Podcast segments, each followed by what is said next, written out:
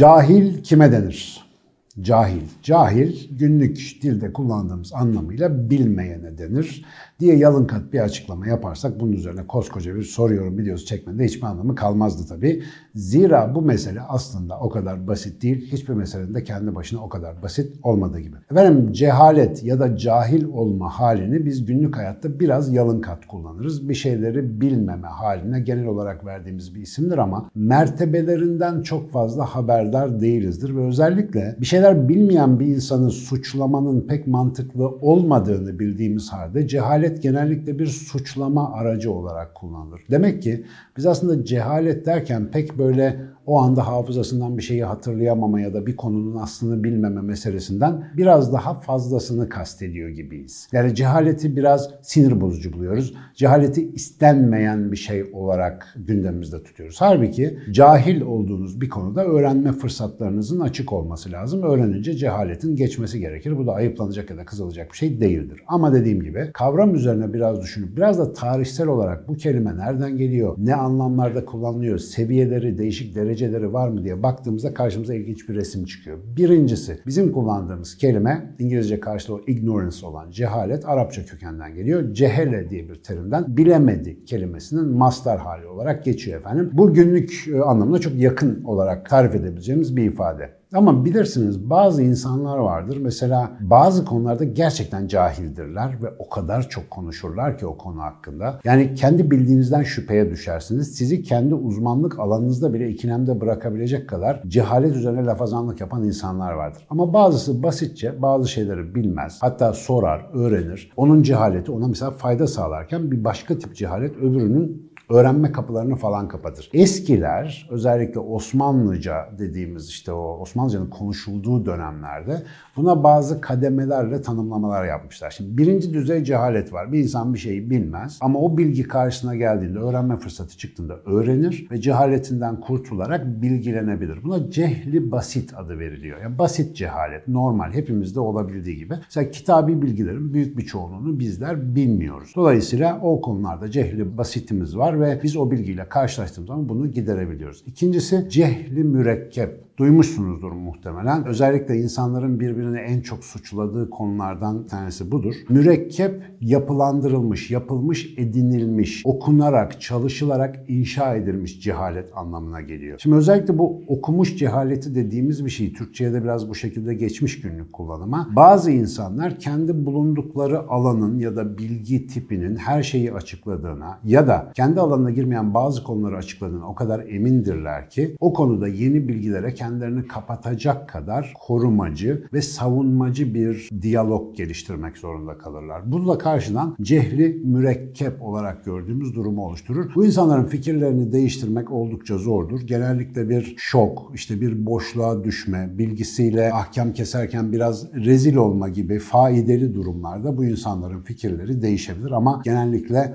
oldukça zorlu bir süreçtir. Üçüncü bir cehalet tipi var ki muhtemelen çok fazla duymadınız. Bu cehalet tipi de aslında çok boyutlu cehalet diye Türkçe'ye çevirebileceğimiz cehli mikap diye geçiyor eskilerde. Mikap kelimesini daha önce muhtemelen duymamışsınızdır. Ben de çok sonradan öğrendiğim bir kelime oldu. Mikap kelimesi aslında matematikte kullandığımız o geometrik şekil olan kübün isminden geliyor. Küp. E bu neker küpü falan vardır ya böyle kağıt üzerine çizgilerle çizersin de derinlikli gibi gözükür. Şimdi çok boyutlu ve derinlikli olan cehalete cehli mikap adı verilmiş eskiler tarafından. Ne demek çok boyutlu cehalet? Öyle bir cehalet ki bu, cehalet kendisini korumak için çok derinlikli boyutlarda savunma mekanizmaları hazırlamış. O cehalet halinin korunabilmesi için belki etrafına çok detaylı bir anlatı, felsefe, gerekçe, koruma kalkanları bir sürü şey örmüş olabilir. Ve bu tip bir cehalet, üzgünüm ama bizim günümüzde en fazla karşılaştığımız cehalet tipi. Özellikle de inançlara dayalı, kavgaya yönelik, diğer insanları dışlamaya ve onlarla bir şekilde sürdürülebilir bir gerilimi inşa edip devam ettirmeye dayanan cehalet tipleri genellikle bu çok boyutlu ya da derinlikli cehalet dediğimiz bir tipe dayanıyor. Eğer böyle bir cehalet tipinin canlı örneklerini görmek istiyorsanız efendim benim daha önce birkaç televizyon programında evrim tartışması yaptığımız bazı konukların biyoloji bilgisine karşı nasıl defans verdiklerini e, bir örnek olarak izleyebilirsiniz. İlginizi çekeceğini zannediyorum. Şimdi isim verip de milleti germeyelim ama bir aratırsanız Sinan Canan'ın sinirlendiği videolar falan diye bulabilirsiniz. Cehli make-up ya da çok boyutlu cehalet maalesef zamanımızın en ciddi sorunlarından bir tanesi. Buna karşı özellikle uyarmak isterim. Çünkü biz hani günümüzde böyle dijital sistemler, efendim sosyal medya uygulamaları, Google'lar, her türlü bilgiye erişmeler, bilgi denizlerinde kulaçlamalar falan gibi havalı günlerden geçiyoruz zannediyoruz ama bu sistemin içerisinde biz çoğunlukla zanlarımız, inançlarımız, anlayabildiğimiz bilgiler yahut da bizi rahatsız etmeyecek, bizi çok değiştirmeyecek ama bildiğimizi onaylayacak bilgilerin peşinde kaçınılmaz olarak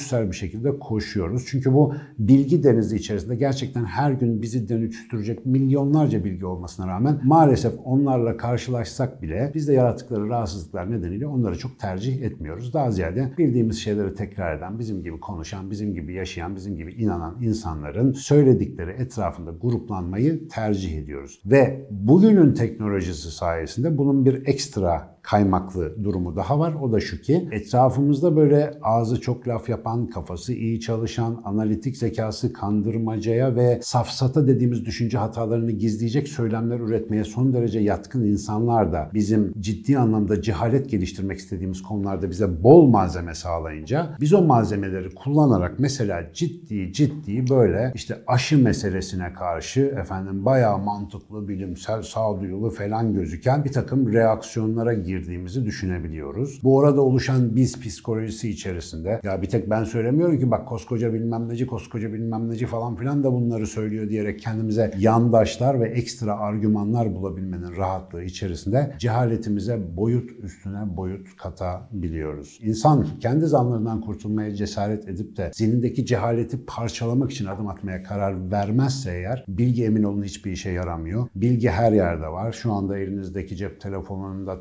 tabletlerinizde, bilgisayarlarınızda ve onların bağlı olduğu internet hattında sayısız kitaplar, sayısız fikirler var. Ama bu fikirler ancak ve ancak yapılandırılmış bir cehalet içinde boğulduğumuzu anladığımız an bizim işimize yaramaya başlayacak. Efendim cehli basit güzeldir. Zira benim mesela mesleğimi yapabilmemin sebebi birçok konuda bilgisiz olmamdır. Bilgisiz olduğumu bildiğim için de bilgisiz olduğum alanda soru sorduğumda öğrenebiliyorum. Cehli mürekkepten korunmamız lazım. Özellikle uzmanlık alanlarının insanları körlüklere sevk etmesi ağırlıklı olarak cehli mürekkepten oluyor. Ama şu cehli mik-up denen kübik cahillik fark edilmeyen, zira bakın ismini bile çok bilmiyormuşuz. Fark edilmeyen ama bizi çok fazla etkileyen bir cehalet tipi. Dolayısıyla buna karşı hep beraber dikkatli olmak için bunlar da burada bir kayıtta bulunsun isterim. Kendinize iyi bakın.